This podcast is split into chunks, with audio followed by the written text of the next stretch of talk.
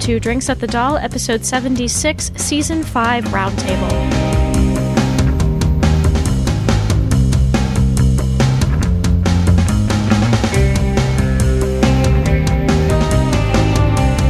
Hello, everyone. Welcome to the Lost Girl Season 5 Roundtable. This discussion is a collaboration between several Lost Girl podcasts, and we're going to be talking about so Lost Girl Season 5, kind of talking about what are some dangling threads that need to be addressed left over from Season 4, as well as what our hopes and expectations are for Season 5. And we might talk a little bit at the end about a little speculation, maybe talk a little bit of what we've seen in some of the promotional materials that have been released.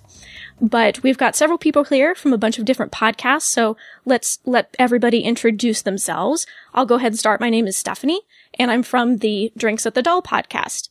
Hi, everybody. Kevin Batchelder from the Fae Files and tuning into Sci-Fi TV. Uh, my name is Dave, and I'm with Fatalist, uh, Lost Girl podcast that I do with my buddy Wayne. Hi, I'm Annie. I'm from Drinks at the Dal. I'm Jessica, and I'm from Those Who Wander. So let's start off by talking about some of the the big plot threads that are left over from season four, which I think the the thing people are most worried about is Kenzi. Am I am I fair in saying that? Do you think? Hallelujah to that. yeah, I know Kevin in particular has got a big stake in this, but a lot of people do, right? Kenzi's Kenzi's a favorite character of a lot of folks. But what are people's thoughts about Kenzi? Do we think that she's coming back? What what do what do you think, Jessica? Oh, she's so coming back. Like that, but I feel like that's their big like ace up their sleeve. Like, but I'm very like I don't know. I feel like they could just bring her back like in the first episode, or they could like really drag it out. Like I don't know how, what the if there's going to be a lot of middle ground. You know, w- one of the things that I, I guess I'm noted for is that to me, dead is dead. And I know that's the contrary view. And look, as much as I love Kenzi and I really want her to come back, I, I almost would love if the writers left it where it is. Uh, of course, that's not going to happen. We we all know that, but uh, and they did certainly set it up well with her laying out the plan for how Bo was going to come to Valhalla and get her. But I don't know. On on, on the one hand, that that's certainly something that wouldn't disappoint me too much on one level. Yeah, I had a feeling Dave might have some strong opinions about this because I, I heard the episode you did about the tendency on genre shows to bring back characters and how you don't particularly like that that tendency. And and I agree with you. I, I think if you use it too much, it just cheapens these big emotional moments. And so, I, yeah, I, I see what you're saying, but at the same time, they seem to make some clear overtones that they're they're gonna bring her back. So yeah, I agree. I, I feel like it's going to happen, regardless of of whether we'd prefer it to or not.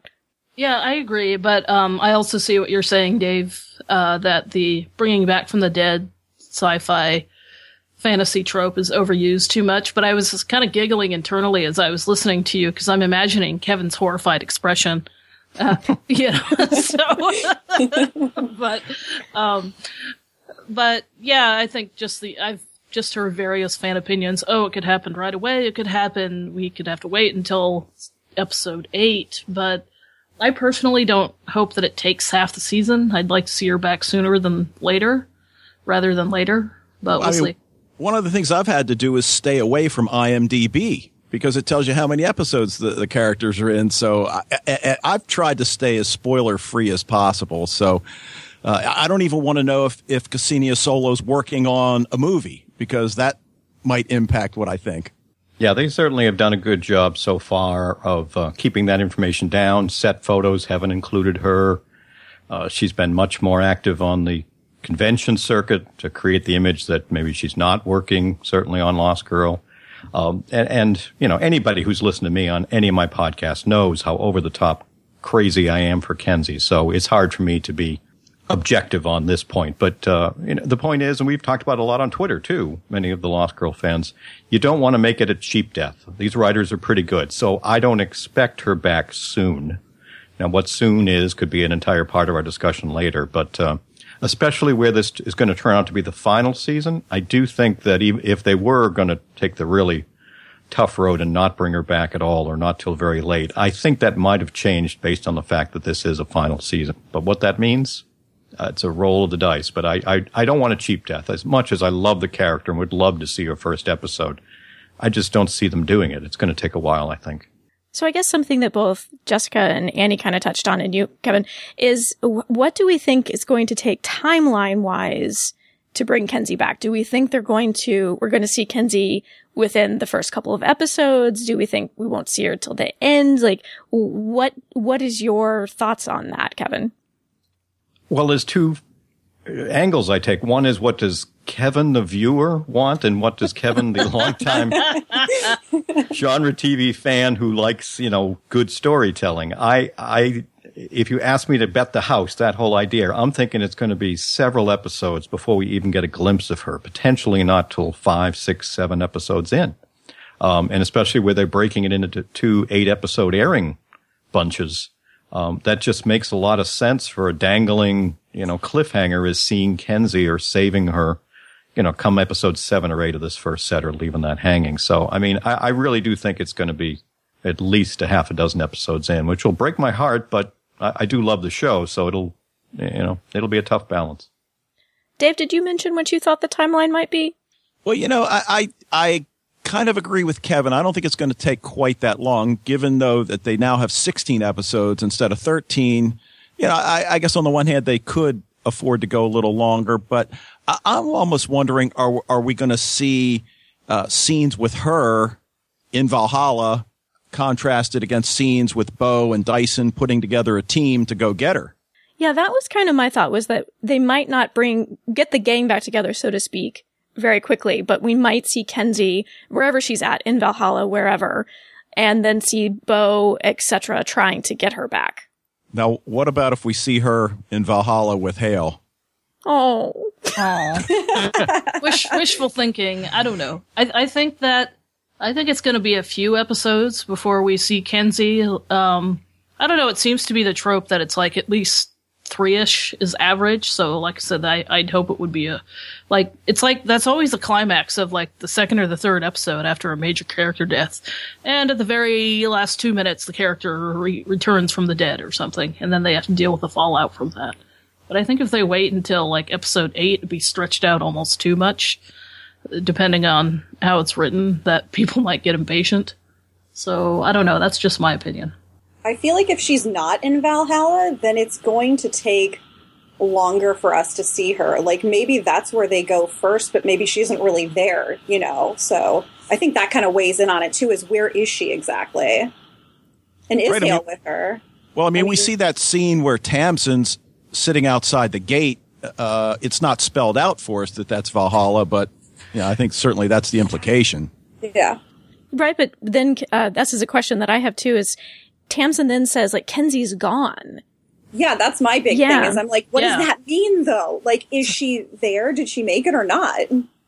I don't think she did with that slight hint. Yeah, that just complicates things. But this was also, I think, when they wrote this and all, wasn't this before they knew it was final season time? I'm thinking. So again, I, I'm really curious. I, I think they, you know, are going to have to retcon a couple of things they might have already planned. So that's why I'm very curious how they're going to approach it. I mean, as much as I love her, I got to admit, and many of us certainly, and many of the fans, um, her death. I mean, that was impactful. That physically hurt for me um, to see that happen. And again, while I'd love to see her back, I, I hope it isn't a simple reset because I, I have more respect for the show, I think, than that. So I would be disappointed if it was too easy or too quick. No, just because I said it might be a less number of episodes than what you think, Kevin, I don't think they'd make it easy in any sense. The writers, um, you know, I, I, I think they're good writers and they'll make it more complicated than that. I just don't want to, I, let's just, I personally don't want it to last eight episodes. I, I'd be like, oh, can we end with the torture already? But that's just me. Oh, But- oh, heck. I mean, hey, Yeah. they could bring in. That's me, the Who- fan. Yeah. Doctor Who on the TARDIS saving her a moment before she killed herself. I mean, I'm okay, but yeah, I just think there's there's more there to the show, which I respect, and and you know I want to have a good feeling about it, even if it hurts a little, because that's good TV. I mean, mm-hmm. in today's world, and you said it, Dave, you, dead is supposed to be dead, and, and if it's too cheap or simple, then the respect I have might dwindle a bit for the show. Right. And I'm not even sure if you think about it, which death scene was more emotional, you know, her grieving over Hale's dead body or her turning, looking back and then walking into, into hell. Well, to me, they were both pretty equally emotional. I know to Stephanie they weren't, but that's a Hey. joke. They like to tease me that I don't have feelings. I have feelings.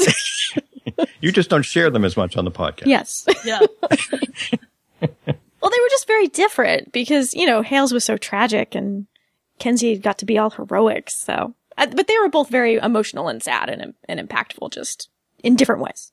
But I, I'm, I'm intrigued by Kevin's idea about using Kenzi, like first appearance of Kenzi as the cliffhanger between the two sections of the season. Uh, While I don't really like that idea because I want to see Kenzi sooner, of course, I can see where that might be an interesting way for the writers to play it.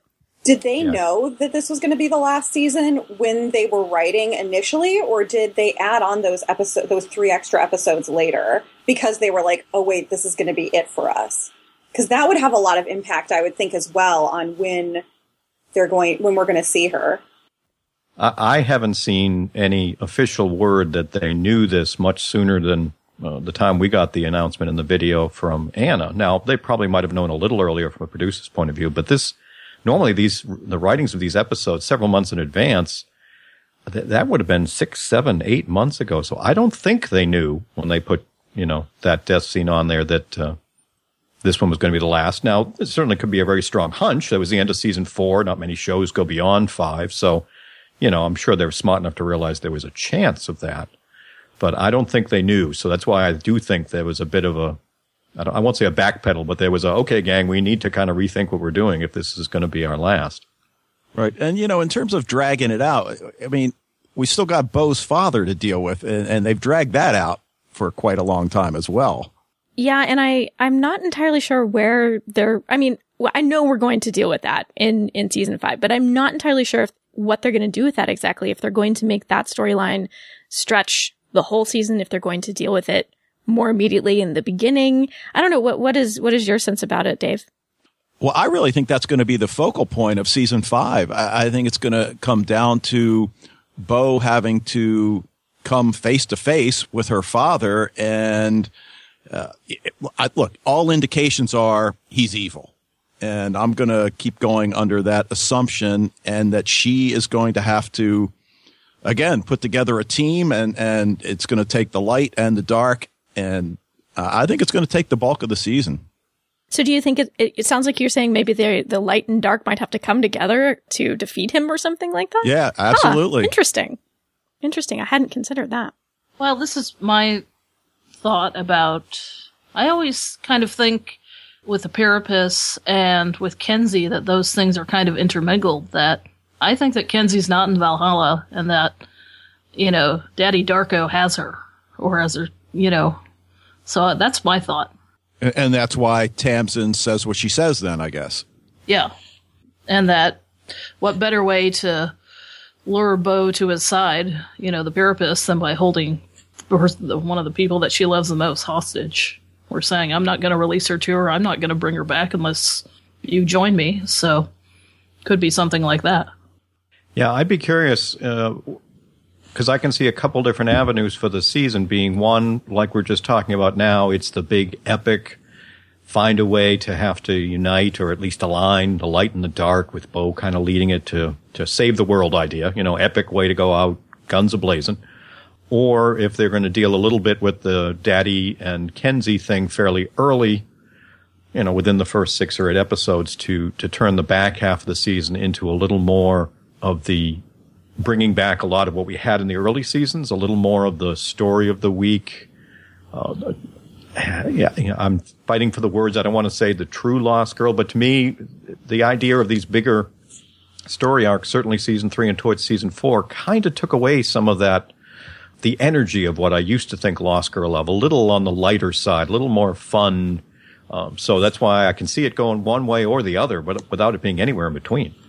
Well, you know, I mean, with 16 episodes, again, you do have at least some chance for the case of the week, so to speak. But again, you know, it's your last episodes or uh, your last season, so I'm not sure. Well, I think there'll be a little room, a little room for the case of the week stuff because if anybody saw the teaser that they showed at Fan Expo, that very much looked like case of the week stuff, and it was very lighthearted. Did you have anything, Jess, that you wanted to add about the Wanderer story arc? How you thought that might go? Oh no, I just I keep rewatching season four so many times, and I'm like, every time I think I have it like I have a good handle on it, I'm like, nope, nope, because it could also be this. So I just can't wait to see what where they choose to go with it. I don't know about you folks, but I'm very one thing I know I'm going to do, or I hope to do, and I, I, think Dave will be aligned with me on this, is because of all of this, I'm going to work very hard not to be looking at plot summaries or episode titles. Uh, I know I'll tend to, like any other fan, you know, be looking forward to the trailer for the next step, or you know, usually one or two eps out, they've got the little, you know, couple sentence summary. But I really don't want to know because there's too many things that I think are, and you hit it on right there, Jess. There's so many things in play that it kind of would take away some of the fun if I know too much too soon.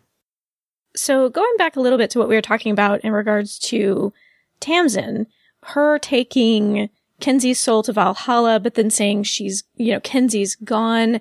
I, am curious if, if Tamsin actually ever delivered Kenzi's soul to Valhalla, if she delivered Rainer's soul to Valhalla, and what that means for her place among the Valkyrie.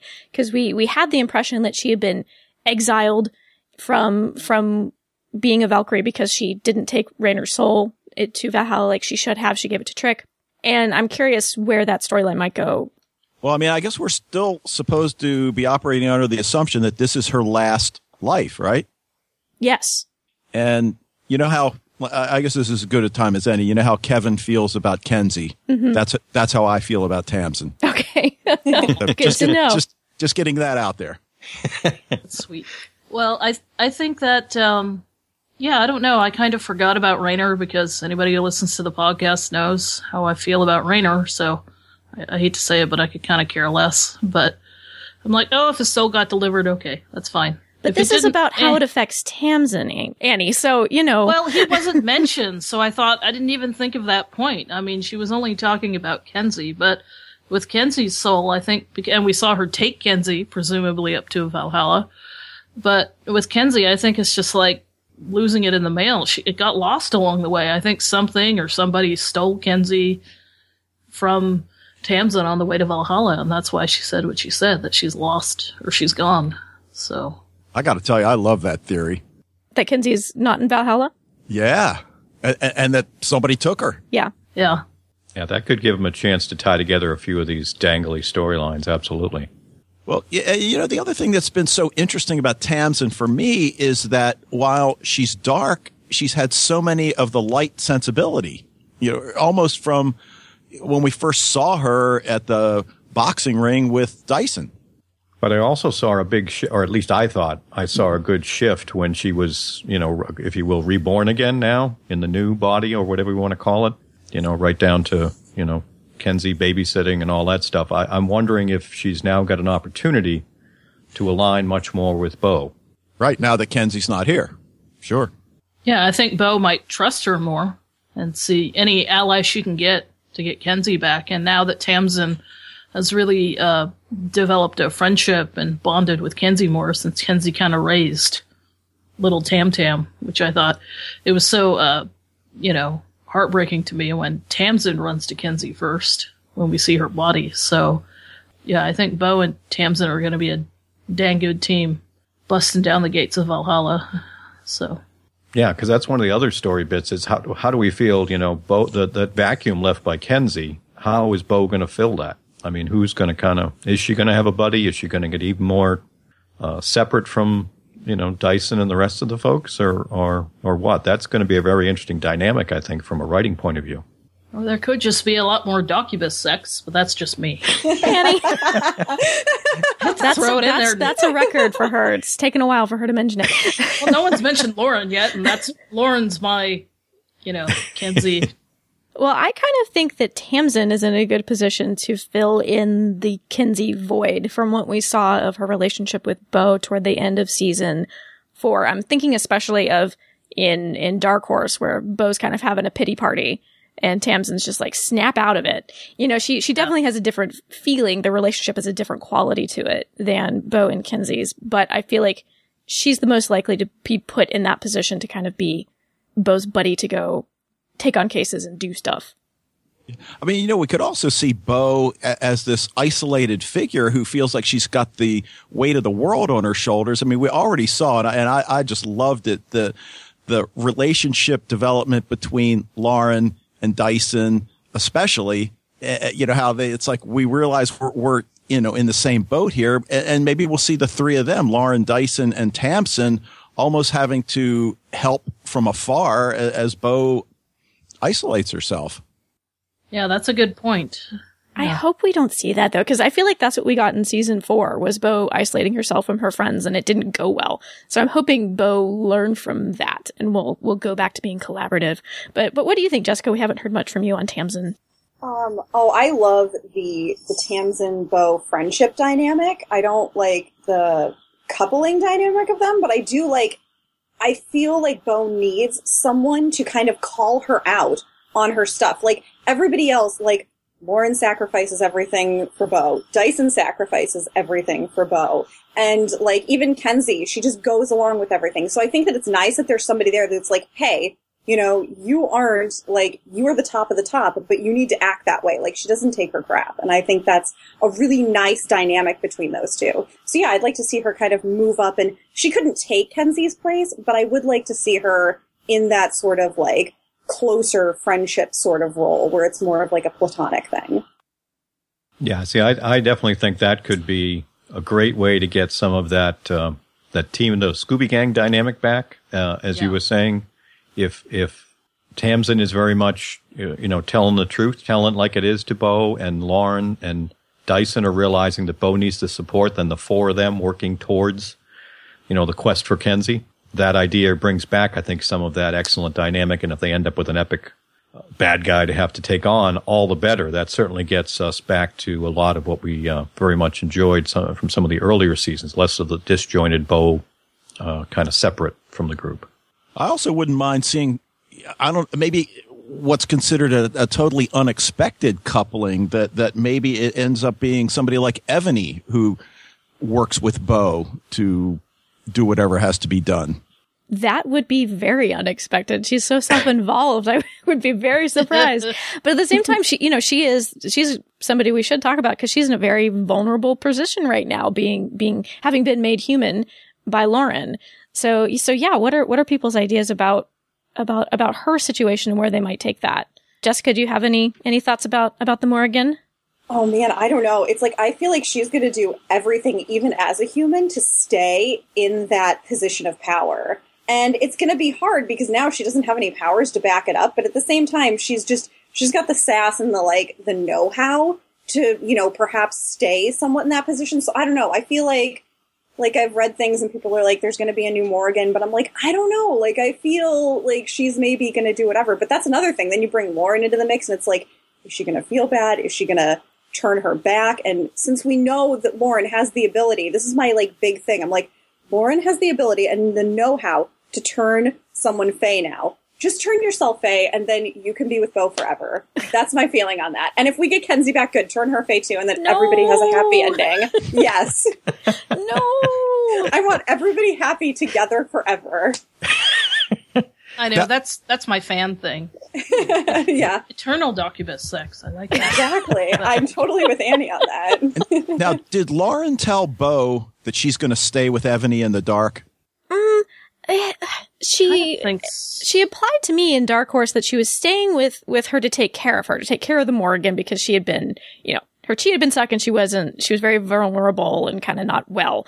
And so uh, definitely that was implied. But as far as if she was going to stay a line, it's sort of like a ward of the dark, working for the dark as she had. I don't know if they said that specifically. To kind of go back to what Jess was saying, I mean, I, I agree. I, I, think she, Evony's going to do whatever it takes to stay in power. And I think that's why I think that she's going to certainly align the dark with the light uh, up against Bo's father. I'm, I'm still holding to that theory, but that's why I could also see her working with, with Bo just kind of, you know, two powerful figures working together. Or even Lauren kind of telling Evony, I can get you back to what you were, but you've got to help us get to somewhere else. See, that whole plot in regards to Lauren, and clearly she had a long game with defaying Evony, turning her human, because that took some planning. We see her start that, that plan in 406, and she doesn't actually execute it until 412. And I'm kind of curious what her plan was, and if she has anything, any further plans now that she's done it. Annie, do you have any thoughts on that? Well, I think her plan was always to take the threat away from Bo that Evony was. As she said, she did everything for her, so I, I don't know about the details, but yeah, now that would be kind of weird if she turned her back. But I think Evony, like Jess was saying, is so that so charismatic and you know sh- that she'd still find a way to be in the game, and maybe she holds some crucial pe- piece of the puzzle from being the Morrigan or on the dark with the Dark Fae to getting Kenzi back or something that Bo has to be forced to work with her. I don't know. I mean, it just seems like a lot of the bite has been taken out of Evony and the Dark, even before Lauren turned her human. Yeah, cause it, and I can see, do you think that's a bad thing? I guess I should ask first. No, I don't. Okay. Yeah, because I feel like in the beginning it was more, it, it- even though they, they've been trying to say all along that the light and the dark aren't all that different, we did get a much more sympathetic view of the, the light fae and the dark fae. So I, I do actually like that they've humanized, humanized the Morrigan both literally and figuratively and it made her more of a relatable character. Yeah, and we don't hear so much of with the Pyrippus story and the Wanderer story over the last, you know, season and a half. We I don't think we hear as much about the divide and the war between the light and the dark. I think they will have to come together to figure out this common threat. I think that'd be a good storyline. I could definitely definitely see Evony like having to align herself now that she's human with Bo because she like Evony says to Lauren, she's like, "Well, Bo loves humans, so of course now Bo could have this new dynamic where she's like, well, now I have to protect her because now she's human. Like I don't want to, but out of her, you know, greater sense of morals and such." And that would allow Evony to pull in some favors from other dark, you know, relationships she's had. So again, that's another way that that whole epic light and dark teaming up can very much work. Yeah, I feel like the Morrigan being turned human has the great potential to really tackle the Fae human divide in a potentially interesting way because we have a, a character who I think I, I agree. I feel like even though she's been turned human, she would still want to fight to keep her position of power. And even to the point where saying, so what if I, if I am human, I'm still in charge. And, and what exactly would that mean for the, the humans in the Fae world if she were to sort of embrace that, but still try to maintain a position of power in the Fae world? I mean, that has been one of the fundamental differences between the light and the dark, uh, their, their attitudes towards humans. Exactly. Well, Yeah, and with Evony having that understanding now, I mean, I can see for some fun scenes for a couple of eps of her dealing with all those things. Uh, we got very, we got a little of it, you know, but uh, not all of the uh, stuff that might be involved. It could make for a chuckle, but also, like you said, an understanding of what it is to to make it uh, worthwhile. And and I love that idea that uh, you know Bo now has to quote protect Evony just like any other human. Right. Well, I think she'd do it, but very reluctantly. But I can see something happening where Evony says, "Well, I'll help you, you know, get Kenzi or whatnot." But the deal is, Lauren has to turn me human after, or she has to turn me back to Fae afterwards. So I can see her wheeling and dealing to get what she wants. Still, yeah, we might even see Vex help. yeah, Yeah, there's there's an interesting character where I, I feel like he's even more i- in the middle and ambiguous than he was previously from what we see of him in season four. Oh yeah, yeah. He went from you know, ba- you know, bad guy to to you know, mischievous guy to you know, to best bud on the couch kind of guy. I mean, Drinking I buddy mean- guy. yeah. Not that I don't love the actor in the role, but you're right. He's kind of very honestly. I- When I think of him lately, it's like I think of him as being neutered. He can't do or isn't doing anywhere near what he used to do. And you left out foster father. Yeah. Oh, we try to uh, forget about that. I did not see that one coming in the words of, of Munin. Oh goodness. So speaking speaking of the dark, something that I feel is still up in the air that they addressed at the very end of season four was the fact that, that Bo aligned herself with the dark. And we see her in, in Dark Horse. She takes her contract that says that she was aligned and she rips it up and, and says, you know, heck with this. And uh, Dyson says, you know, basically it's probably not that easy to just unalign herself with the dark, but I'm curious how y'all think they might deal with Bo wanting to be unaligned, but still maybe technically being aligned with the dark. Do you have any, do you have any ideas, Dave? Well, you know, I, I think it comes back to the fact that everybody perceives her to be the one. And uh, if that gets established fairly early on in season five, hey, she's the new boss. And I, I, can see that. On the other hand, we, we've seen both the light and the dark steeped so much in tradition that, you know, uh, like it was just alluded, you, you can't simply rip up the contract and think it goes away.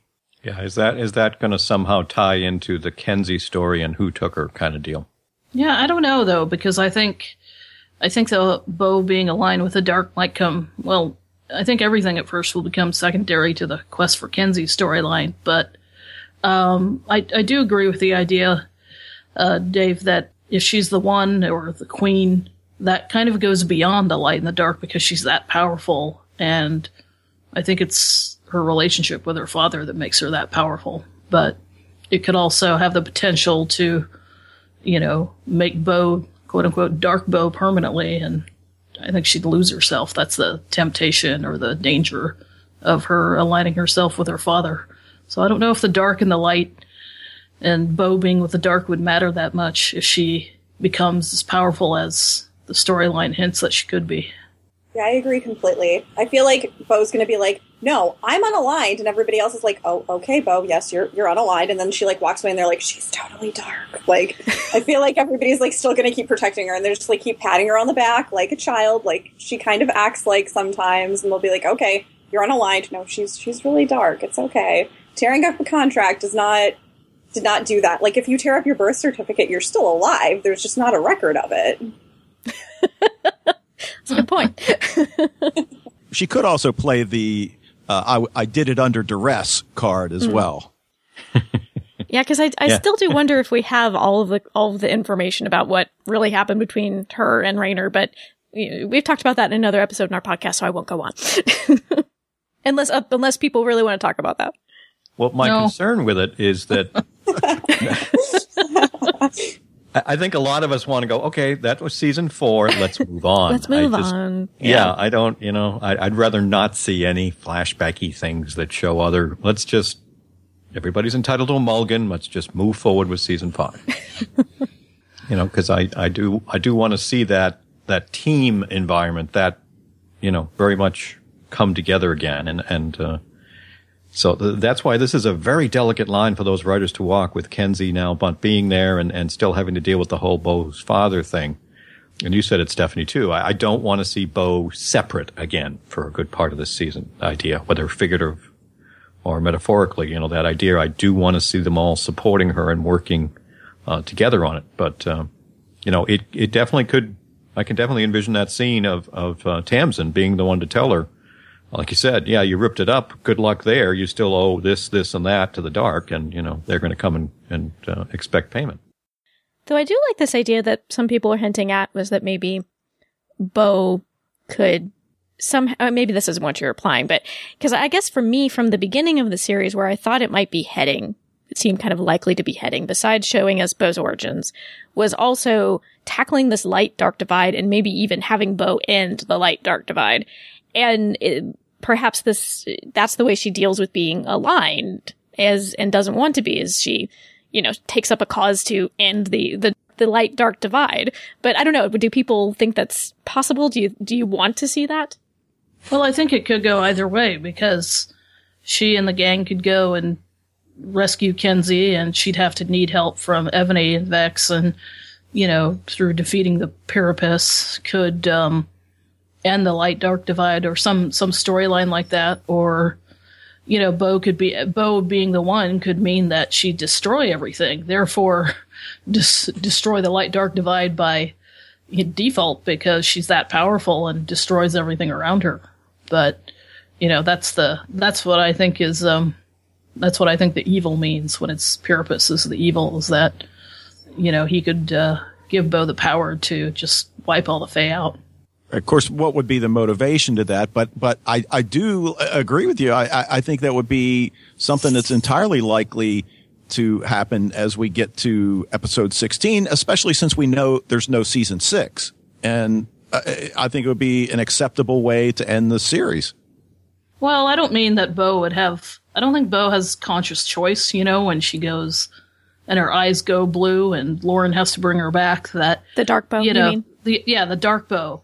I think if something like that were to happen, where Bo would become that powerful and start destroying both sides of the Fae, that um, Bo wouldn't consciously have that choice. She'd do it under the influence of the Pyrippus. That's what I'm implying. Because that would that's the danger of the Pyrippus, I think, is to, you know, make Dark Bo more powerful than uh, she wants to be to destroy everything that she knows.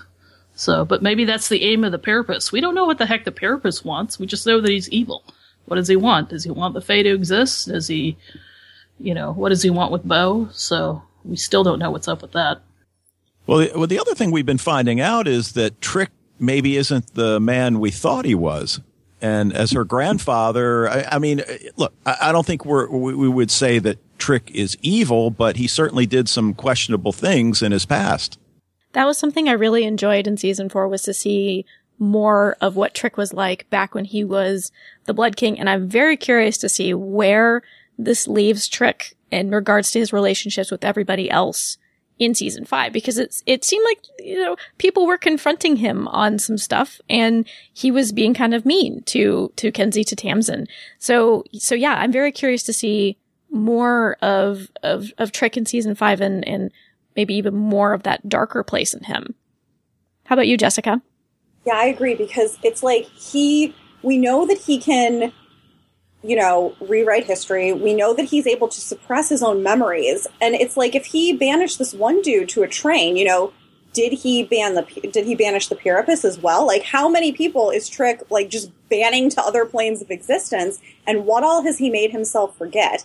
Um, while I was originally watching season four, I was starting to think I was like, I don't know, is Trick possibly part of this Pyrippus? Like, could he perhaps, and this is probably a very unpopular theory, but could he have divided himself somehow into like two parts almost and kept his one like better self in one place and then have this other darker part of himself as a new entity in another place?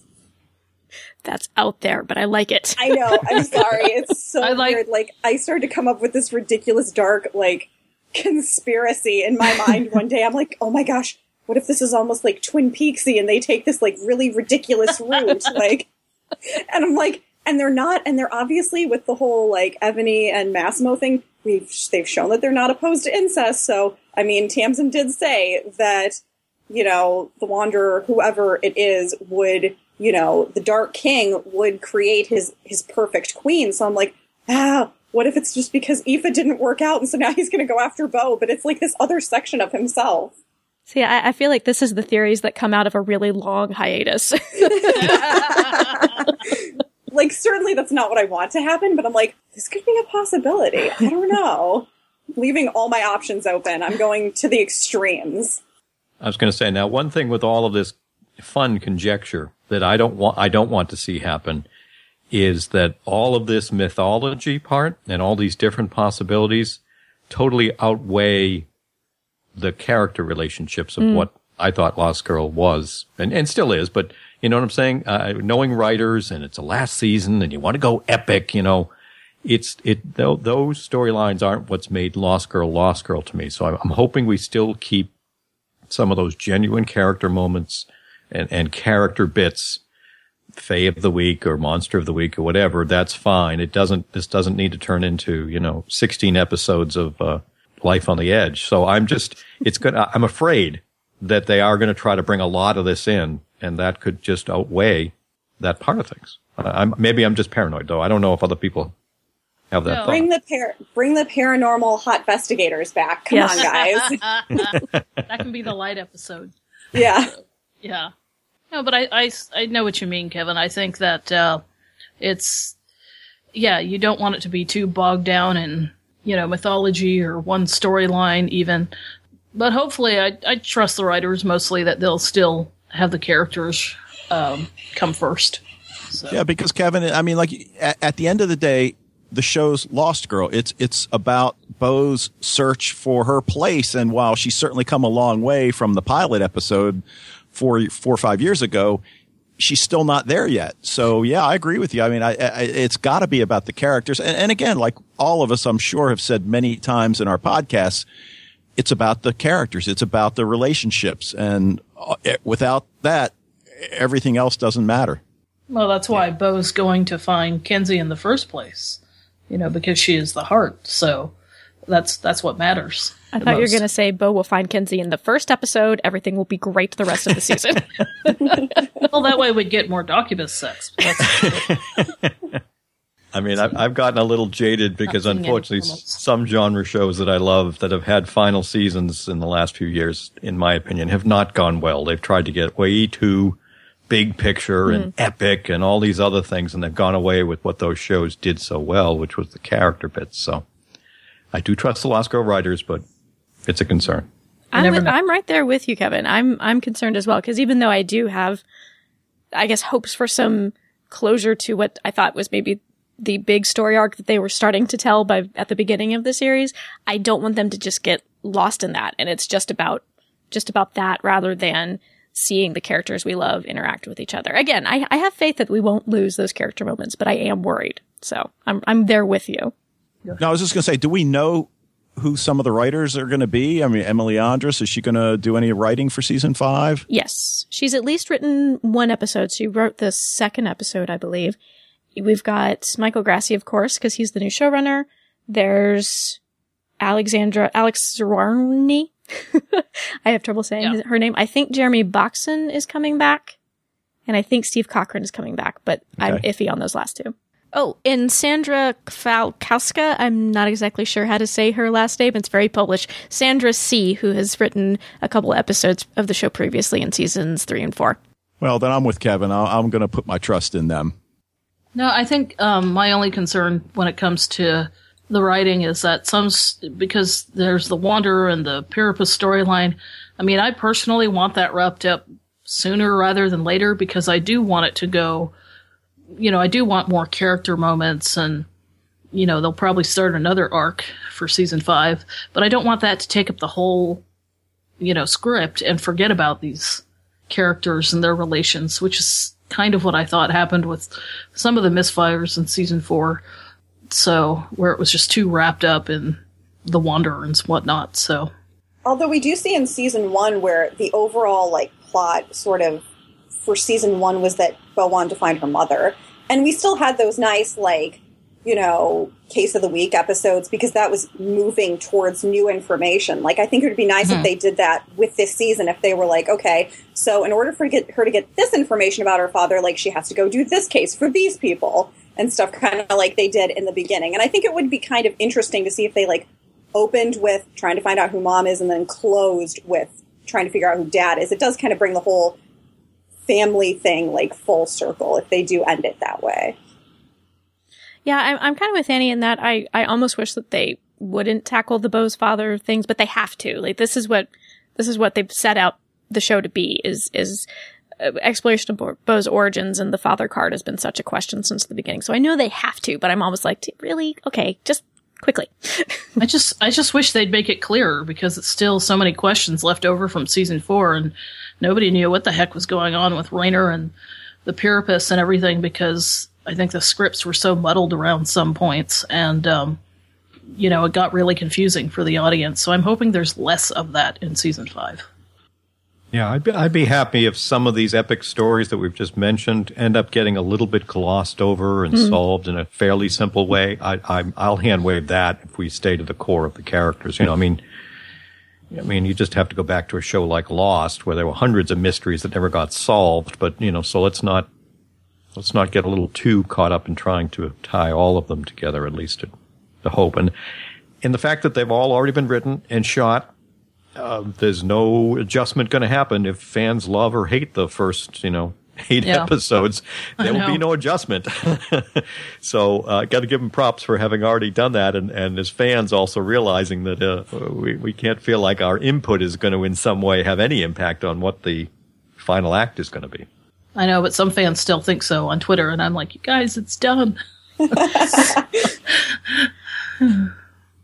Yeah, that's gonna. I think that might be hard, is Yeah. because we're all used to being very active in, in those discussions and having to realize that it's it's a done deal already, and it might be epic. We might all absolutely love it. So you know, I don't want to be too paranoid, but I do want to have that emotional feel uh, that I'm watching Lost Girl and I'm loving Lost Girl.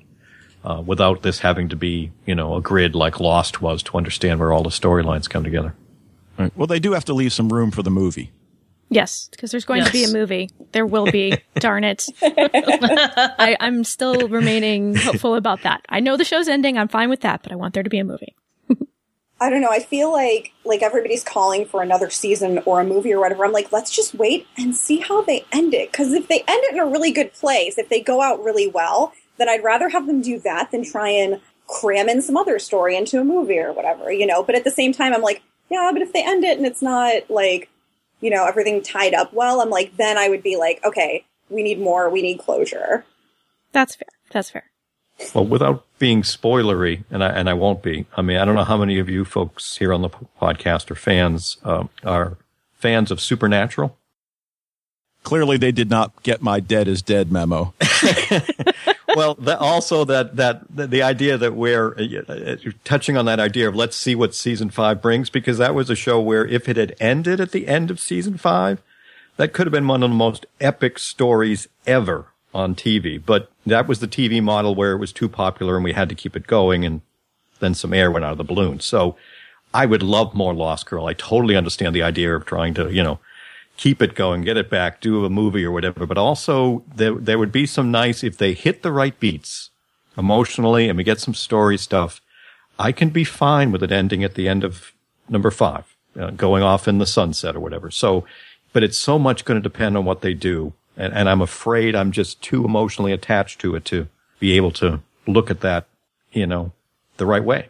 So we've t- we've mentioned several times, and just just to be clear, in case people weren't aware, you know, the the last season is going to be 16 episodes. It's going to be split into two halves, eight episodes to air starting on December 7th on Showcase in Canada, and then the remaining eight sometime in fall 2015 is the most specific date we've gotten so far.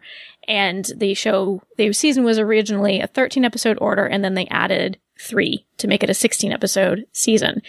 And like we mentioned, we don't know exactly when in the process that happened. They've been very tight-lipped on production, as they usually are. And and Kevin, you you had mentioned a, a question of like, you know, since they did add these three episodes, how do we think this is going to affect the story? Is it going to be real, really well thought out from the beginning, or will they feel tacked on? Yeah, and that's a big concern that they already had the epic story idea for the 13 episode block. So all they were able to do is maybe mess with, you know, episode number 13 to turn it into 16. I mean, that would be the nature of TV. So I do have a, a concern that we're going to see a story kind of hitch around the 13th. And then we get a few things, uh, again, as other shows have done, you know, a little bit of a tack on that just looks uh, so different than what you had before. I don't know. I think, um, well, I think certainly the production had more advance uh, notice than we did. But I mean, if you figure that, depending on when they write scripts and stuff, even if they have an arc, a loose arc for, you know, episodes one through thirteen, but you know, we knew that it was the last season, what beginning of April, and they didn't stop shooting until October. So you figure they had adjust, ample time to make good enough adjustments if they did just get three tacked on. So hopefully, I think they would have smoothed it over enough. I don't think it's anything like season two, or correct me if I'm wrong.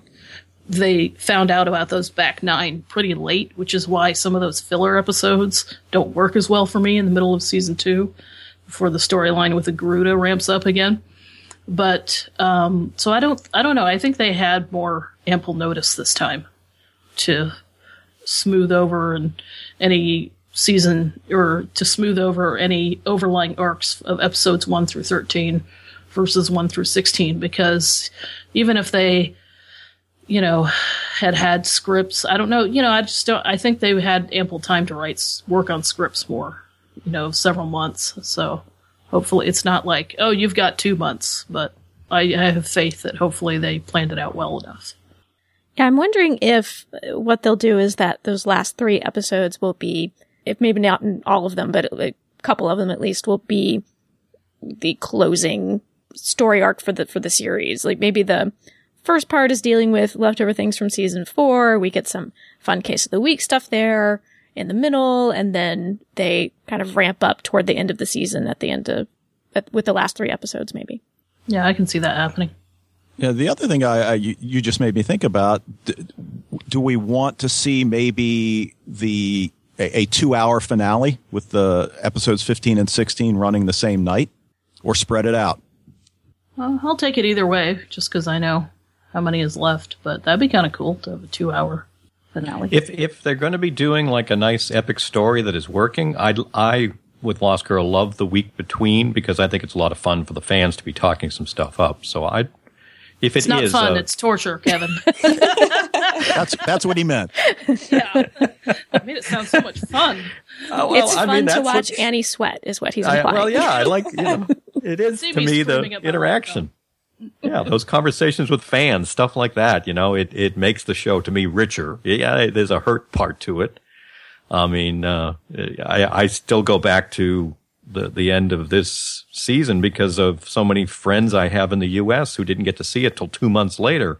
So I'm literally biting my lip for two months, not answering questions. So yeah, if it's a big epic story, then yeah, I might enjoy having them together because I'll want to roll right into it. But if we do pull back a little bit to a little more layback storytelling, you know, it's it's if it's the end, man, I want to savor it a bit.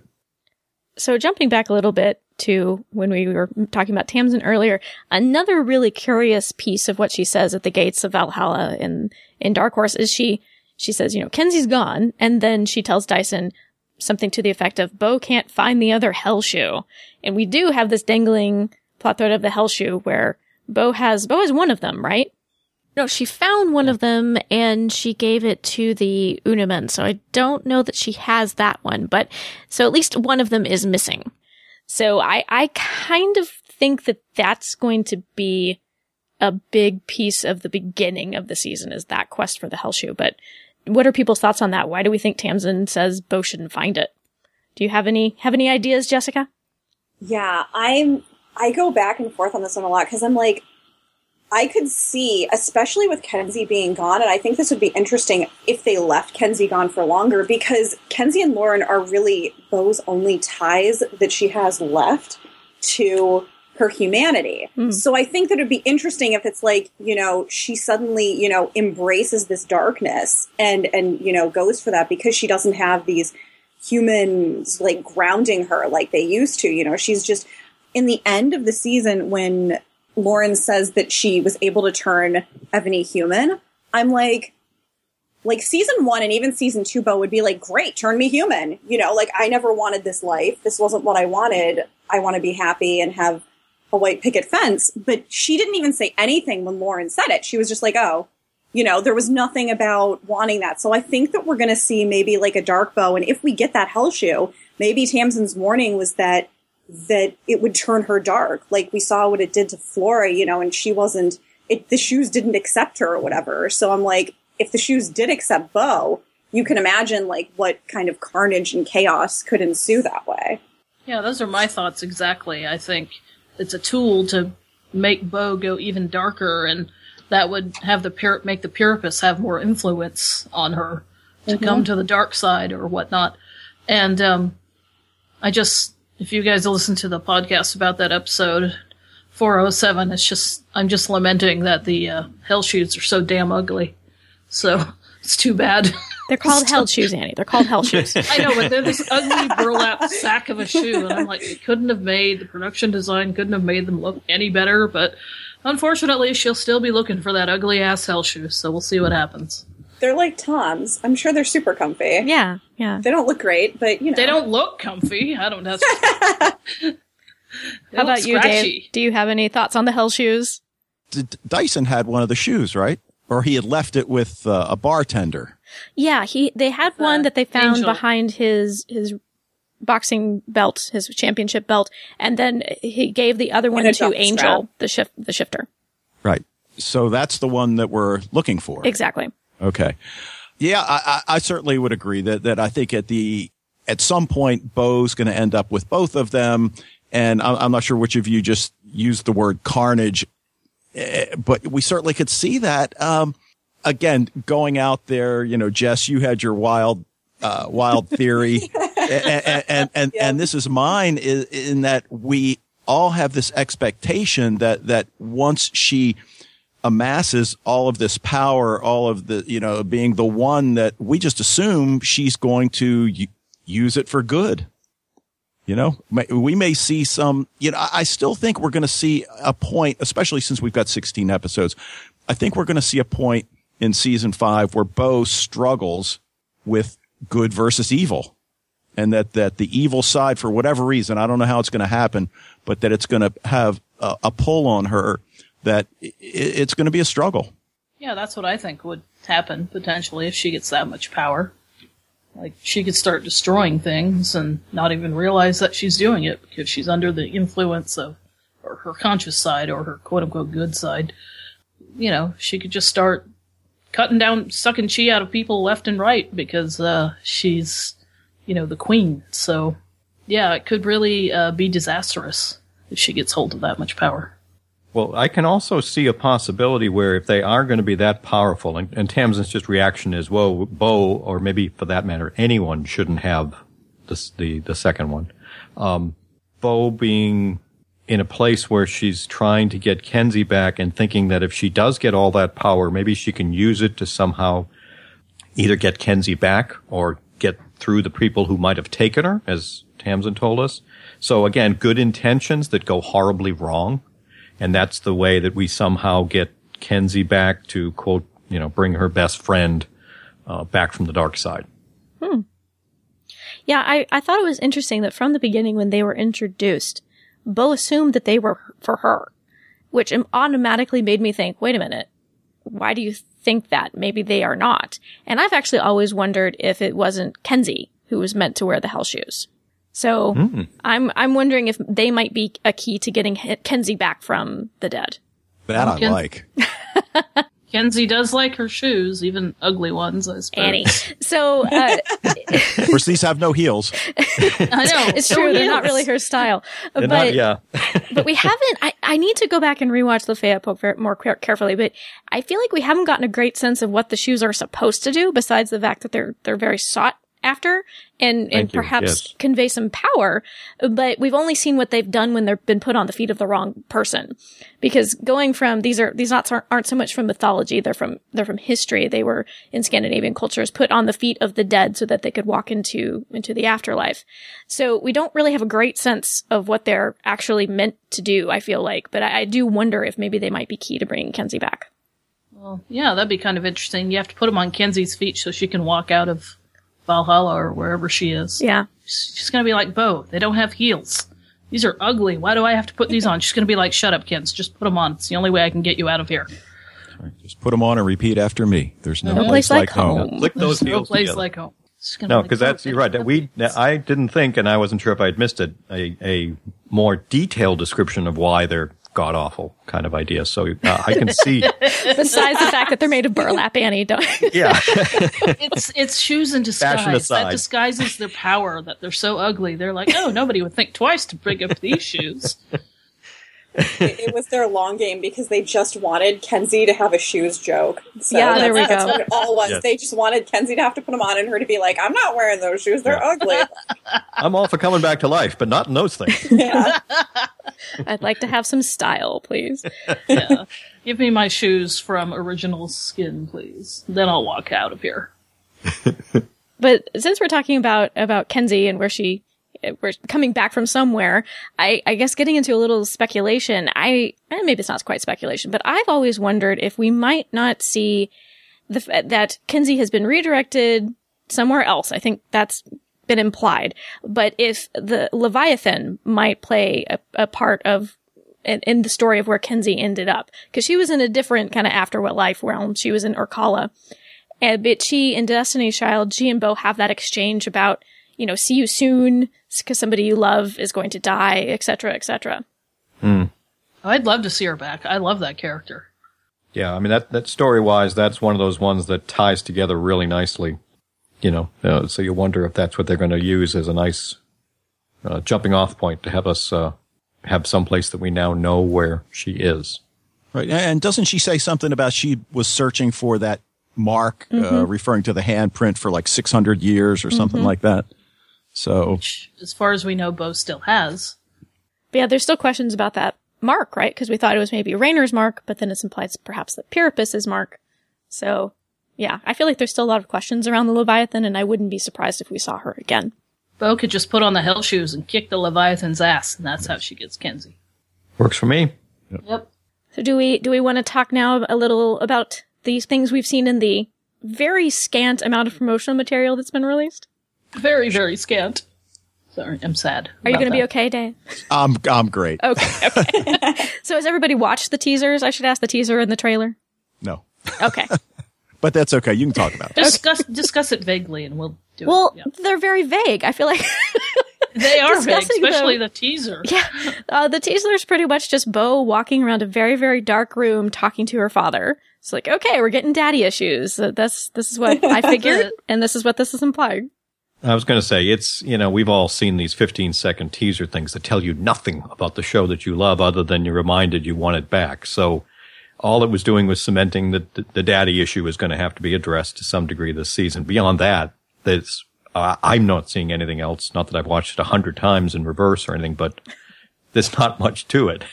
And I gotta say, I was kind of not terribly impressed with that teaser just production wise. It kind of looked like they gave it to the, the social media intern and was like, have fun with this. like, No, really? It, it seriously had about two new seconds of footage. Yeah. and a couple of like, you know, ooh, weird filters on some old footage. So Yeah, yeah. I'm like, that's it? Yeah, we get? That's all you get me? Jip. I'll call Jip. Yes, exactly. But we, we got more recently, a couple days ago at this point, we, we got a trailer, which is a bit longer, but I don't think really gives us all that much more. It did seem to be emphasizing, which has been true since the beginning, the fact that all of the characters on the show really are lost. They have, they have sections of the, tra- of the trailer labeled, you know, lost girls and then lost boys. Uh, so perhaps we will that'll be a, a theme that it's suggesting is going to be featured very heavily in season five is that all of our characters are lost but what was what was y'all's impression of the longer trailer we can start with uh, you annie if you want Where's my Doccubus sex? that was my impression. I was i don't know why i even asked. I disappointed.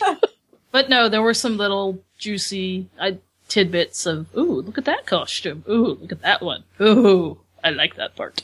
So, uh, yeah, we'll see. Um, yeah, it, it, it looks like there's little glimpses. I'm like, oh, that's a new character. Oh, who's Tamsin talking to? Okay. Uh, and there's some really awesome shots. So, yeah. was tamsin actually talking to anybody i just remember it's well, actually not talking, a great but she was facing a new character, and I'm like, oh, that's someone we haven't seen. Uh, Yeah, One of my favorite shots of the, the trailer though was was of Tamsin where she's just like laughing maniacally and destroying something. yeah. I'm like, that is so Tamsin. it was, it was great. with an axe. Yeah. Nonetheless, just an axe.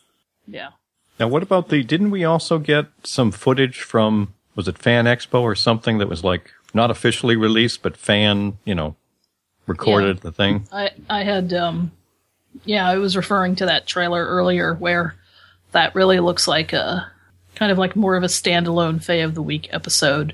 The gang has to go into some place undercover, and it it was really funny. It So was funny really for- funny. Yeah, Yeah, it was So, definitely emphasizing the humor. I think to yeah. you know the kind of stuff you'd find entertaining. But I found it interesting that that was up on YouTube and then it was gone. Yeah. Well, it's still there. I watched it the other day. oh, did you? Okay. It, it, All right. They tried to ask people, get people not to post it, but some folks did. It is still available if you can, if you can find it. It's all over Tumblr. Yeah. Those Cop Doc fans are crazy. Oh, they let's- are Let's not call them in a that. good in a good way, but it's yeah.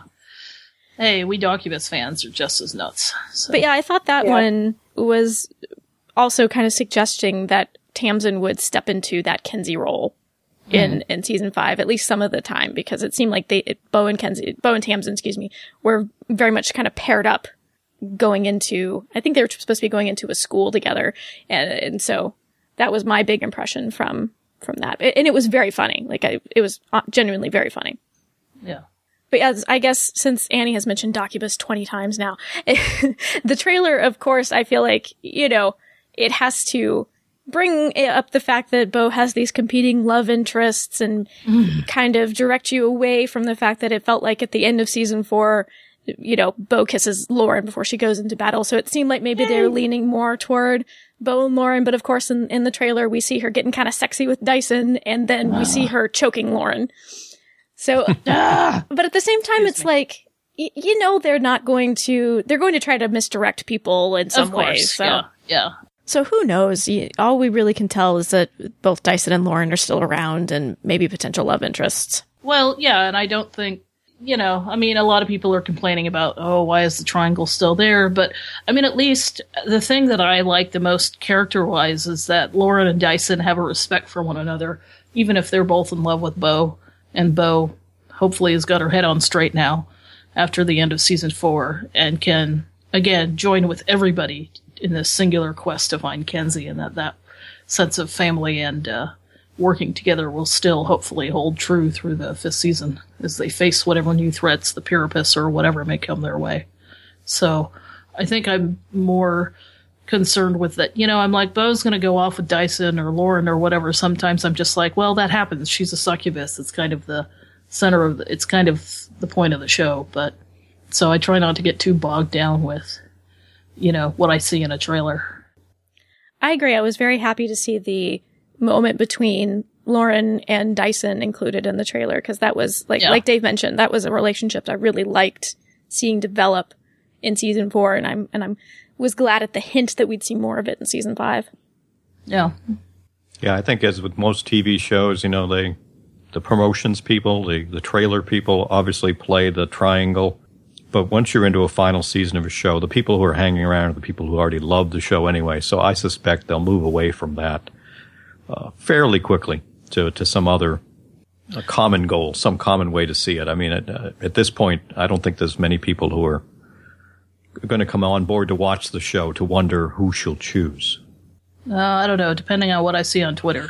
Yeah, yeah. Some people, but I, I think it's funny. The, like I said, I mostly trust the writers. I have, you know, a lot of faith in them. But still, that one little paranoid part of me is just preparing for she'll choose everyone, she'll choose no one and be with no one, or everybody dies. So, you know, that way I'm prepared no matter what happens.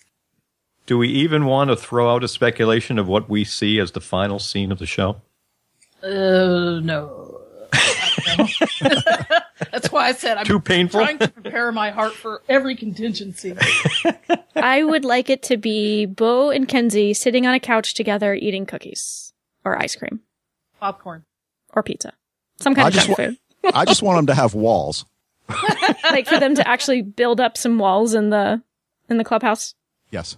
Kenzi is in a mental institution, and she's explaining her ridiculous dreams to Dr. Lauren. That's that's how it's ending. I'm telling you. Oh, if this turns out to be in somebody's head, Oh, uh, that'd be so mad. will. No, no, no. I'd be no, so mad. Everybody that comes on the show so far are just other patients, and the orderlies are Dyson and Hale, and like Evony is like Nurse Ratched, and she just goes to No. Lauren, her doctor. We're flashing back to that first episode when she got drugged, and it's just her in the hospital with all these crazy people in her head. No. That- that's that's going to be don't the, want that's going to be a bonus feature in the DVD set. Alternate ending. but but Jessica, did you want to talk about Luke Bilyk, if that's how we say his last name? Sure. Um, yeah, I don't know. Ever since I saw those those things popping up, and then he like edited his Twitter thing to say that he was going to be Mark, whoever Mark is on Lost Girl, I was like, wait, who are you? Are are you going to be Bo's dad? You're not another love interest, are you? Because my my Doccubus heart can't take that. Because much like Annie, I'm like Doccubus till death. That has to be Endgame. That's I don't acknowledge any other ships. Like I'm like Valkubus is not even a thing. So you're healthy accept about it, is what you're saying. I'm super healthy about. Very open minded, I see. although I'm not, I'm, I'm not like naive enough to think that it for sure will be Endgame without there being like some like arrangement where like they have some weird big love style house situation with like Dyson next to them or something or somebody else entirely. But but going back to to Luke Bilyk, yeah, he started popping up on Twitter a lot in pictures that mostly Rachel Skarsten posted. It was like him and and Paul Amos in some pictures as well as just pictures of him. And I did see glimpses of him in the trailer that that they released. There's one shot of him in the Dal with Vex, and then I there was another shot of him. It looked like he was being menaced by some lady with a pointy tongue.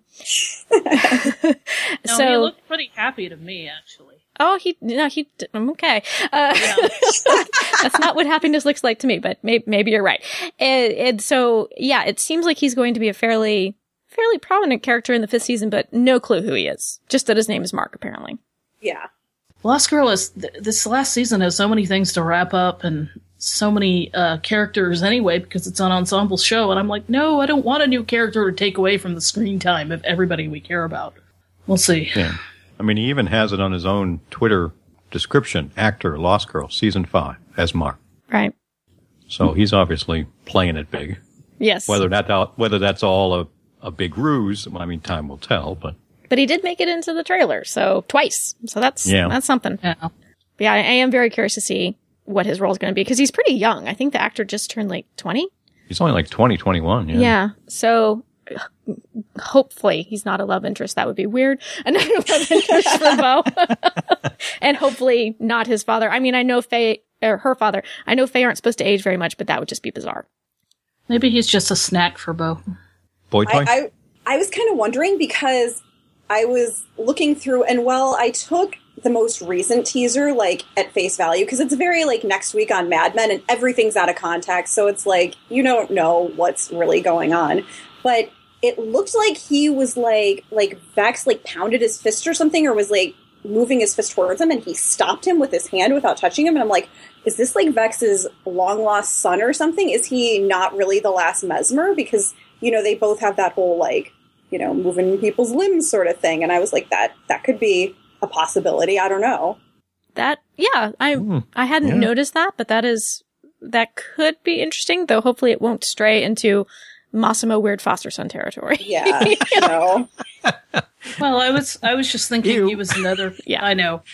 Well, I, I didn't think he was a mesmer, but I thought just thought he was a different kind of Fae that's more powerful than Vex and could stop him. So, Yeah. Which would be notable, yeah. yeah. Looks he looks like a vampire to me. Yeah, he could become a sparkly vampire at any I know. moment, I feel that's like. why I. I mean, I'm sure the guy's Yeah. great, but I'm just like, oh, we don't need boy toy people here. We just He was. He had the classic CW show look. I I know. gonna I was like, ah. So Yeah, but he from a- a- again he appeared mostly in pictures with Rachel Skarsten and and Paul Amos. So I'm I'm guessing he's going to be involved more in their storylines. But but who knows? Who knows? We'll see.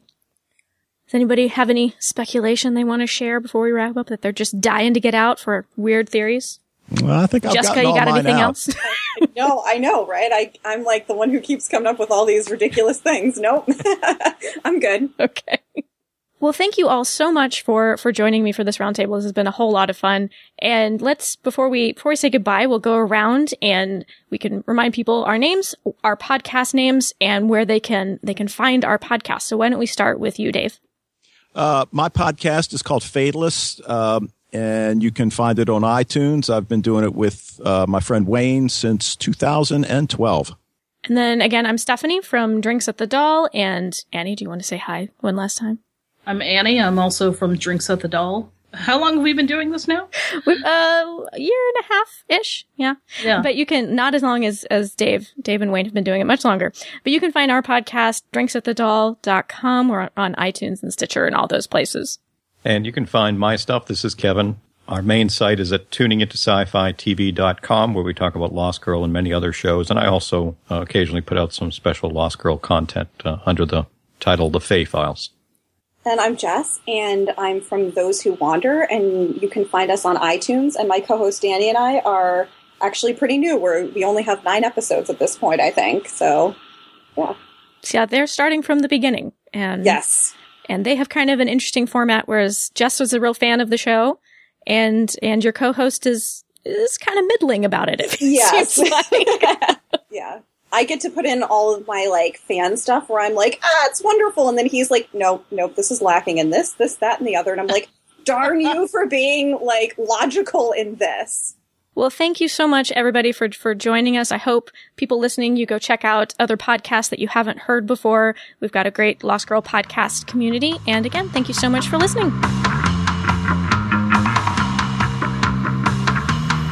Thank you again to the people who were able to join us for the season five roundtable. It was a lot of fun, and I hope that y'all enjoyed listening to it. However, we were very sad that Chris wasn't able to join us for that discussion, so we decided to record a little addendum featuring Chris. Hi, Chris! Hello. No one was sadder than I. This is Stephanie in the editing room. Right, Crick. I, I apologize. I don't know why my sound is so sound quality is so terrible here. I must have been recording from the wrong microphone, so I apologize. But I'm not going to redo it. It is what it is. So sorry about that. We were we were yeah we were very sad you couldn't be there, but you were on a fun trip. So hopefully you had fun on your trip. I was. I was with a Kenzi of my own, yes. by which I mean my cousin, Cousin. Mackenzie, who was very entertaining. So at least The there was pictures that. looked awesome. Thank you. But so did you have anything specific you wanted to add comments wise in regards to season five? I don't know. I don't know what you guys were talking about. So uh no. No, But you No called and you theories, left us a voicemail that I know, well, but I thought you were going to include that, and I, I don't know that I have anything to say beyond that. Well, say what you said on that because I don't know that I'm going to re- include it since we're recording this. you Damn it. lifetime Um, reaction. this is going Um, really well. uh, oh, I think I was talking about, uh, you know, season five Quest for Kenzi, which I'm sure Kevin, you know, at least talked about in a roundabout way, oh yes. Since Kevin has jumped on the Quest for Kenzi bandwagon. Hashtag Quest for Kenzi. Make it happen. It's just, it's just me and Kevin. I know, but we're gonna we're gonna try. We're gonna try. Star Trek Three: The Search for Spock, Lost Girl season five Quest for Kenzi. Do you think Dr. Lauren Lewis would approve? I think I so. think you would. Yes. I, I think she would wear a T-shirt even. Ooh, we have one. So was that that was the entirety of your voicemail? Quest for Kenzi. I think just that, and that I was like super looking forward to it. And for some reason, one night on the trip, I'd opened up YouTube or something and had ended up watching the. There, there's a promo out for season five that I think Showcase has on their YouTube channel, and I Mhm. watched it like 12 times in a row for some reason because it was fun. That's why. Plus, all the all the little things go by super fast, and you're like, yeah, you gotta really, yeah, you gotta really look at them. You gotta really look at them. So speaking speaking of promos, I, I well first I wanted to say I forgot we had a little spoilery type section toward the end of the podcast, which means you might not even be listening to this if you're like I don't want to hear the spoilers, but hopefully you are. And and I can't believe I forgot. Everybody wants to hear the spoilers stuff. but you know what? It wasn't even really spoilery because It wasn't really no. Uh, because there's nothing to know. No, there's nothing to know. was was it Dave or Wayne? Uh, it was who- Dave. Yeah. Who, Dave, who doesn't read any spoilers, so we all talked about it in a roundabout kind of way, or at least I really tried to. So yeah, we didn't talk about it in detail. Detail. Did you guys miss me while I was gone? Of course, of course. But I can't believe I for- we forgot to talk about. I forgot to bring up Freya, who was really the first little detail we got of. eh, Not quite even spoiler, but you know, a, a, a hint from season five was this big casting announcement. Oh, Charisma Carpenter's going to play Freya. Well, she's not. Um, apparently that didn't work out somehow, but we still do have Freya as a character to look forward to. And when we were talking about, you know, where did Kenzi end up? Because Tamsin hints that she's not in Valhalla, I forgot to bring in the whole question of Freya, because Freya is in charge of her own kind of afterlife realm of uh, in, in Norse mythology. So is Kenzi there? Does she just have information? Do y'all have any thoughts about how Freya might fit into this into the story? So is Valhalla divided into sections? then? It's not so much. Well, I actually I shouldn't. I'm not sure, but I just know there are different sort of realms of the afterlife in Norse mythology because Valhalla is really just for you know brave soldiers who've died in battle. So there's plenty of other people who who die and their souls have to go somewhere afterward, but they don't go to Valhalla. They go to different different sections of the of the afterlife of the underworld. Which is actually a really good question because Kenzi sacrificed herself during a battle, but she she didn't really die in battle. So, does she meet guidelines for Valhalla? I don't know. I know some fans were saying that. Well, she wasn't really. Was she a warrior in battle technically? And you know, I'm like, whatever. She sacrificed herself. I'm crying all over my my computer. So I mean, she has been, but I don't know Yeah. that this particular instance that that- led to her death necessarily counts. yeah, yeah. Is my Well, argument. So From you what th- I've oh sorry. I was gonna say, so so you think this is gonna be Freya's gonna be Miss Nitpicky? She's going to be the Chris and Stephanie of the Lost Girl world and be like, hang on now. I think so. I think that'll be funny. But I, I, I think, well, from what I've seen of the promo pictures, spoiler, can I say this? Yes, yeah, we're in the Okay. spoiler section. Go for Okay, it. so from what I've seen of the promo pictures, to me it looks like Freya might have some information. I don't know, but I thought you were going to say from the promo pictures, she's way better dressed than you are, Chris and Stephanie. Which is true. She has better hair. Okay, so But- yeah, but- I I'm kind of wondering that too, Annie. Go ahead. I'm sorry. yeah, but it looks like that Tamsin's like caught in the midst of something, and that Freya's might be PO'd about something, or I don't know, but. I think Freya might have information if she, you know Kenzi isn't with her. She certainly is a piece of the puzzle. Otherwise, she wouldn't be in the story. But yeah, I think Tamsin definitely checks out her Valhalla contacts and goes, "Hey, where's the Kins? Where's the Kinster? Because uh, you know, I got to get my buddy back." That's kind of what I'm leaning toward as well. That sh- not necessarily that Kenzi is with her, but that she might have information about it. But I could be completely wrong. Who knows, right? Time will tell. Mm-hmm. Oh, within a week. I Less than a week. know. I know. Less than a week. So close. So close. So exciting! So exciting.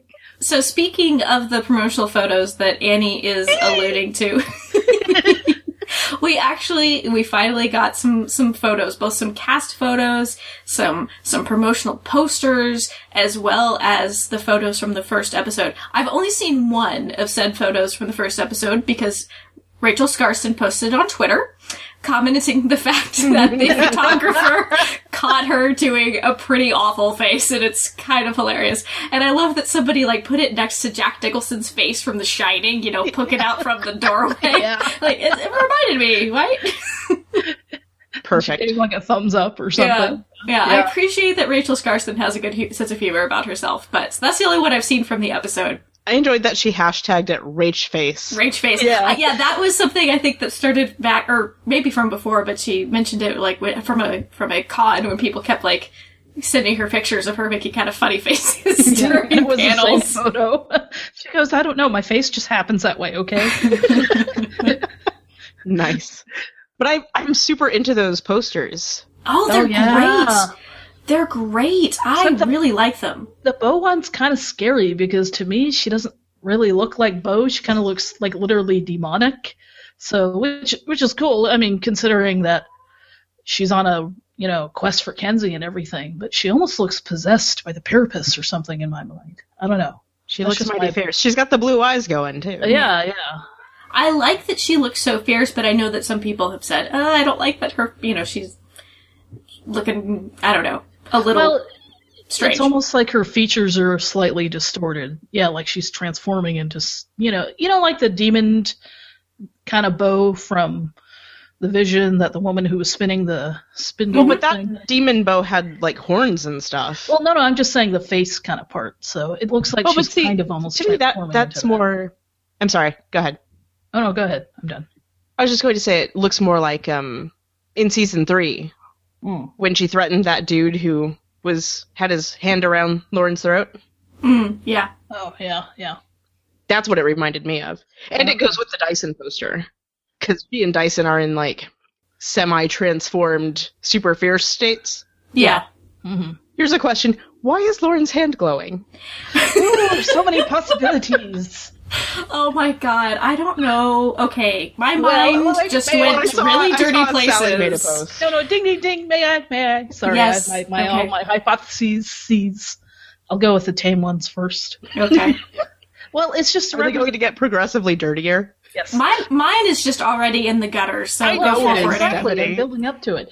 But yeah, you know, it's the, you know, representation of her. I've got Fae, you know, I can make Fae or I could take it away, baby. You know, that kind of thing. Or it could be, I know you don't like the storyline, Stephanie, because someone's already altered it. You go, what if she's like a, a fire Fae or something like that? And I'm, oh, we've already had one of those. Or yes, it could be the magical, instead of the magical JJ, we just get, you know, we just get, you know, what, what do they um. call it? The five magic fingers? No comment. Anyway, I did see that somebody tweeted the Drinks at the Doll account and mentioned um, something about uh, Lumos, right? yeah. Which is a Harry Potter reference. Yes. Oh. I was like, is that a Harry Potter reference? Because that's lost on me. I know, I was like, what? No, I was thinking of a lubricant, but that's just. Sorry, it was the L word. No comment. Anyway, we have Tamsin's poster, which is my favorite. I think Oh, it's just gorgeous. it's gorgeous the It's way so that they great. put the wings in there. I, I think love it's, it. I and love, I love a lot. that it's the dark wings, you know, Mhm. which is wh- how we last saw her taking away Kenzi, and just the look on her face, and that she's turned away from the camera, quote unquote. Yeah, I love it. Yeah, I, I that one's my favorite, but I like all of them. I love those really dark, gritty posters that they made, which finally, which makes me go, finally. I haven't really been too jazzed with the promotional materials they put out the past couple of seasons, but I love these posters. I think they're yeah. great. High res, anybody? Um, I know they're Really? decently sized, but I'd love to have a bigger one. Yeah. So, what about the promotional photos that have come out? We know which one Annie wants to talk about. Well, it was so funny because here I was. It's Thanksgiving. Why do Lost Girl promos always come out on holidays? Last year it was Halloween. On This year US Thanksgiving. U.S. Yeah, holidays. on U.S. yeah. holidays. Next year it's going to be what? Christmas to finish off the rest of season Oh, but they said season five, part two, was supposed to happen in fall of 2015. so maybe it'll be in October. Uh, Yeah, maybe it'll be in, in on Halloween that they'll on on Labor Day. There we go. So, um, but but Stephanie texts me. Notice how. What did she, what did you say? Notice how snuggly Bo and Lauren are in their photo. And I went, what? And I'm in the middle of Thanksgiving dinner, so unfortunately, I very rudely excused myself later and went scroll, scroll, scroll. And I'm trying not to speak too loud because I'm at a friend's house. And I'm like, yes. Well, and I actually I meant to send the picture with the following that text, but it didn't go through. I didn't see that it didn't send until like the next day. I was like, darn it! But I was surprised you didn't actually text me back. But I'm I'm okay. I got over it. But thank you for your because that's how I found out. So, but I, it was, but yeah, I loved how, um, you know, people go, oh, look at that. I like the protective Lauren face she has in the photo. Like, you want to come and get my girlfriend, huh? Okay, just try it. So, Yeah, so we, we're talking now about the like cast photos. So the the they're just gray background posed photos, not the promotional posters anymore. And I, I have to say, like, I was really disappointed in last year's. I thought last year's were not good at all. Uh, The lighting think of last year. has gotten better this season, but it's still like really harsh. I don't understand why they went with such harsh lighting. I don't know. either. It, it's odd, studio right? stuff. They always do, and then Photoshop it to the max and yada yada. Yeah. because I, I kind of got it because they, kind of used it to their advantage in the in the posters, but you can do that after the fact. Like, why not use a more general lighting? Anyway, but anyway, so I, I thought they were better. I like that they were, in my opinion, better than last year's. I thought they were but- posed better, and I'm Yeah. not just talking about it, but yeah, I didn't like the poses of some of the photos last year. Like it always is like profile shots and so, or something, and I'm just like, eh, you know. I think the thing that confuses me most is that the lighting on the show is so unbelievably gorgeous. And, well, and dark, and I'm like, well, Yeah. apparently, okay. I feel like the the the people who did the photography and the people who've been lighting the show super dark this last season, they need to get together and they need to come to a happy Find a medium. happy medium, exactly. yeah, I mean, I could barely see some of the show last year, and I'm sure even with the Blu-rays, I could barely see a lot of the shots from this last season. What I started doing at a certain point was adjusting the brightness on my TV. Fix the Oh. problem. Yeah. that's true. FYI, anybody who's still having issues with it, turn Thank up the you. brightness on your TV. Thank you for that tip. Okay. Yeah, but that's just kind of. I think that's ridiculous. We shouldn't have to do that anyway. No, we shouldn't. Yeah. But it But it does, does help. It does make it look more like it used to. More, Yeah. more normal, a little brighter. I was disappointed. We we again did not get any promotional photos of Trick, and mm-hmm. of, of course we didn't get any promotional photos of Kenzi because you know it's still up in the air. She's got to come back. I'm hoping if she does come back, they might release photos of her later. Well, they As they have done on other shows. Exactly. Yeah. Mhm. well they, they did of Kyle Schmid after it Yeah. was revealed he was the Wanderer. So Right. you know we're waiting for our Kenzi photos. Otherwise, Kevin will cry. Yes, Uh, but you know, I thought I thought the shots of everybody were actually pretty good, and I like that we got the paired shots. Those were my favorites. Was that we got? I love those. Those were great. Yeah. And I, I mean, how excited am I that there was a Lauren and Dyson one? I know. know. That Oh, one was jinx. probably my favorite. Actually, the Lauren Dyson photo. I was just yeah, I think it's great. I like the Lauren alone photo. that hair porn alone. I just I love that jacket for some reason. I'm like, God, she looks like a one of those. You know when you have like, uh, what's his name? Like Captain America, like Steve Rogers, just in his everyday clothes, but he still looks like a superhero. Mm, To me, to me, that's what I thought of. To me, that's what I thought of when I saw Lauren in that jacket. I'm like, she just looks like she's a superhero, like with powers, you know, just in her in her jacket. Now she just needs, if she opens it up, they'll be her whole needle set and everything. so, You say needle set, I think knitting, but okay. yeah, when Chris when Chris becomes a superhero, she will open up her jacket and there will be all of her knitting, her knitting needles. We got photos of, of several pairs. We got Lauren and Dyson. Yay. That makes me happy. That makes me Yay. think we'll see more of their relationship in season five. Yay. We got a picture of, okay, and then there are sort of like points on the square that, uh, tr- uh, it's not a triangle anymore. I have no idea. So we got a picture Basically, of, it's everybody else and Bo. yeah, It's octagon. yeah. So we've got, we got Bo and Tamsin, Bo and Lauren, Bo and Dyson. And I thought that the way that they were posed were quite interesting. Like like Annie Yes. mentioned, Bo and Lauren very snugly. Like they're they're very snugly. They seem the most coupley of the of the potential couples. And then there's there's Bo and Tamsin, which I was telling Chris. That picture, if Tamsin in that picture to me is kind of like 50% sidekick, 50% flirty. Like the way that she's standing reminds me very much of some classic Kenzi poses that they've used in photos. Mm-hmm. But mm-hmm. she's got kind of that flirty look at Bo.